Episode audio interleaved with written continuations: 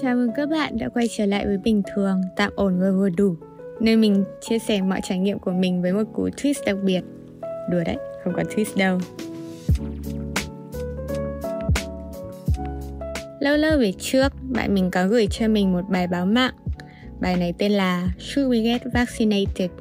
Hay dịch ra tiếng Việt là chúng ta có nên tiêm vaccine hay không? Và cụ thể ở đây là vaccine ngừa Covid Ông tác giả tuy đã tiêm đủ liều vaccine rồi, nhưng thực ra hướng đi của bài viết này lại có thiên hướng bác bỏ việc tiêm vaccine.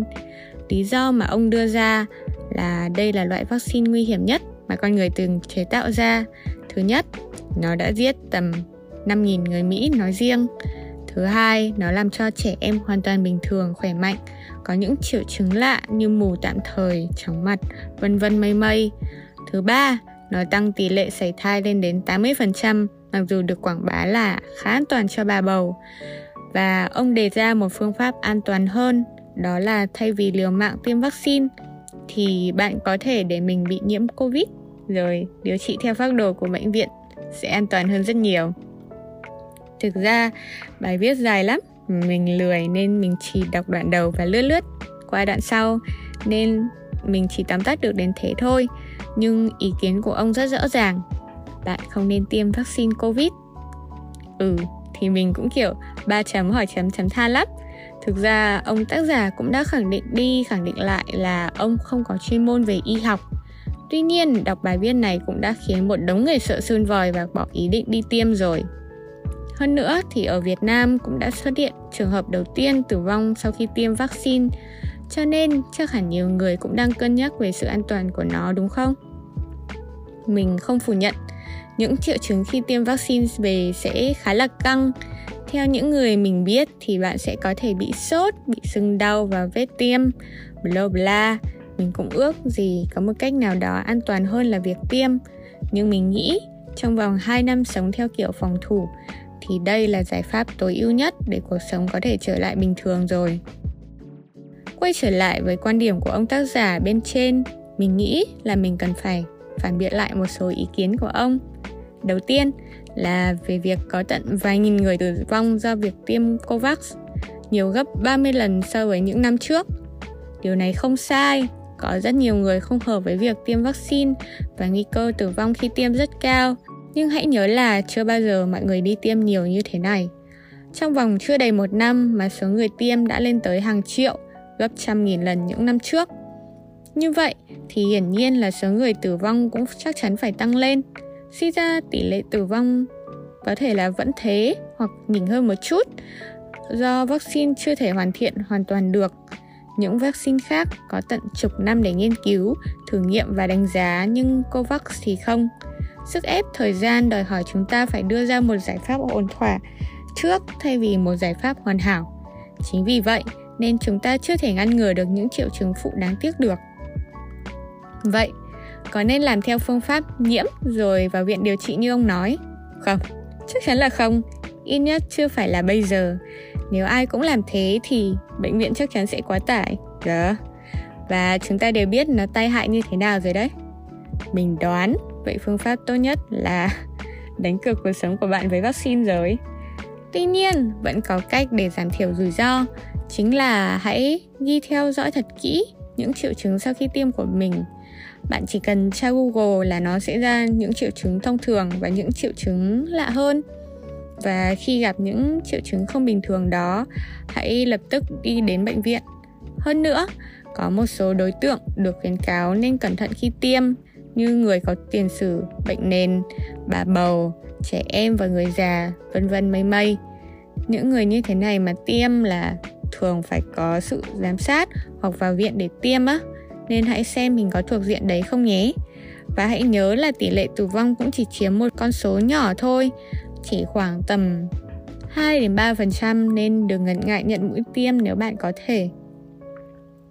Một vấn đề nữa xoay quanh việc tiêm chủng, đó chính là việc chọn lựa giữa các loại vaccine COVID. Trước mình cũng đã có một trận debate với bạn mình về vấn đề này rồi, nên mình sẽ bên nguyên quan điểm của mình vào. Đại loại là sẽ có những người thường là có điều kiện chọn lựa, sẽ nhất quyết tiêm vaccine này thay vì vaccine kia. Mình nghe là vaccine này có vẻ an toàn hơn. Và giả sử nơi tiêm chủng chưa có vaccine đó thì người ta sẽ quyết định chờ đến khi nào có rồi mới tiêm. Điều này không sai và là quyền lợi cá nhân thôi nhưng đối với mình thì trong hoàn cảnh tất cả các nước đang chạy đua với thời gian để tiêm chủng diện rộng cho tất cả người dân thì đây là điều không nên. Nó sẽ trì hoãn tiến độ tiêm chủng lại và tạo ra một sự phân biệt giữa mọi người. Kiểu như tôi giàu, tôi sẽ tiêm các loại vaccine xịn như là AstraZeneca hay là Pfizer. Còn anh nghèo thì anh chỉ được tiêm mấy loại của Trung Quốc hay Cuba thôi điều này vô cùng sai lệch và tạo sự mặc cảm cho rất nhiều người luôn á.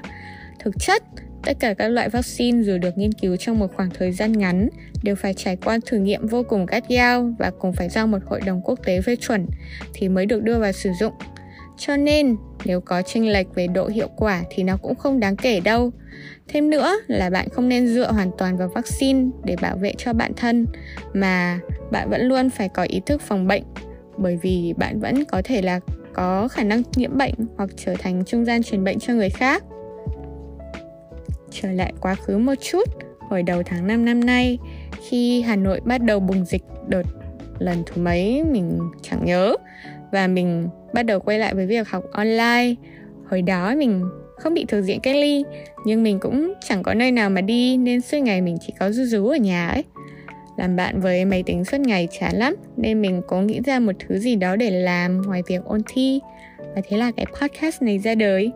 Vậy là dù ghét nó lắm, nhưng nói trắng ra là mình nợ covid một sự đổi đời luôn ấy.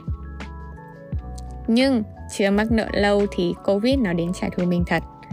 Vào một ngày đẹp trời tháng 5 mình quyết định sau chuỗi ngày đằng đẵng ở nhà thì mình sẽ đi ra ngoài để đổi gió nhưng thực chất là mình phải đi nộp hồ sơ để xét học bạ các trường đại học á. Mình đi với một đứa bạn mình và sau khi nộp xong thì chúng mình ngồi chiêu chiêu ở cà phê. Lúc đấy thì mẹ mình gọi điện cho mình. Câu nói mà nó khắc vào đầu mình từng chữ là tòa nhà mình bị phong tỏa rồi. Mình chẳng biết làm gì ngoài cười cả. Khổ thân chắc lúc đấy đứa bạn mình nó hoảng hốt lắm. Từ từ, đừng nhảy dựng lên vì mình có thể là F1 và đi lung tung nhé sự thật là mình không có biết rằng có F0 ở tòa nhà mình. Trước đấy tòa nhà mình chỉ bảo rằng có F1 ở nhà, cách tầng nhà mình 2 tầng và mọi hoạt động đi làm của mọi người vẫn diễn ra bình thường nên mình thấy mình vẫn có thể đi được. Và tất nhiên khi đi thì mình vẫn đảm bảo đeo khẩu trang và sát khuẩn đầy đủ rồi. Chỉ đến sáng ngày hôm đấy sau khi mà mình ra khỏi nhà thì mới có kết quả rằng F1 ở tòa nhà mình đã biến thành F0 thôi. Và người F0 đấy thì cũng đã rất có ý thức tự cách ly tại nhà, kiểu ý thức đến nỗi những thành viên còn lại trong gia đình cũng không bị nhiễm ấy. Tuy nhiên thì để an toàn thì nhà mình vẫn bị phong tỏa trong vòng 3 ngày đến khi các thành viên còn lại trong gia đình đó đủ 3 lần âm tính. Và giờ thì người F0 đó hoàn toàn khỏe mạnh lại bình thường rồi thực chất, bị cách ly không tù túng như mọi người nghĩ. Người ngoài vẫn có thể đưa đồ vào châm được và bạn vẫn có thể vào thoải mái, nhưng mỗi tội là bạn không ra được thôi. Và may mắn hơn một chút là nhà mình cách nhà đấy hai tầng, nên không bị ảnh hưởng nhiều lắm. Kiểu, bọn trẻ con tầng nhà mình vẫn sang nhà nhau chơi với nhảy luôn. Còn tầng trên và tầng dưới cũng như tầng có F0 đều phải xét nghiệm hết. Sau 3 ngày thì tầng có F0 vẫn tiếp tục bị phong tỏa 1-2 tuần nhưng các tầng khác đều trở lại với cuộc sống bình thường. Đi làm đi chợ đi chơi như bình thường. Ờ không đi chơi nhé đối với mình đó là một kỷ niệm đáng nhớ. Hơn nữa thì sống lâu trong dịch nên mình bắt đầu cảm thấy chủ quan hơn. Nhưng sự việc này là một hồi chuông cảnh tỉnh đối với việc mình uh, đối với việc dịch nó gần mình như thế nào. Hiện tại thì các xã phường đang phát động việc tiêm vaccine tới từng nhà mình nghĩ đây là cơ hội rất tốt để tất cả mọi người được tiêm phòng đầy đủ và qua đó giúp cho dịch được đẩy lùi nhanh chóng hơn. Bản thân mình cũng đã đăng ký tiêm ở khu nhà mình và mình rất mong chờ được nhận mũi tiêm ấy. Tuy dịch vẫn còn, nhưng tập podcast này đến đây là hết rồi. Cảm ơn các bạn đã lắng nghe mình nói lung tung các thứ nhé. Nếu các bạn muốn tương tác nhiều hơn thì hãy follow page bình thường tạm ổn và vừa đủ trên facebook hoặc nick mi huyền mì trên Instagram nhé. Chúc các bạn vui vẻ, mạnh khỏe, tươi trẻ cho đến tập tiếp theo nha. Bye!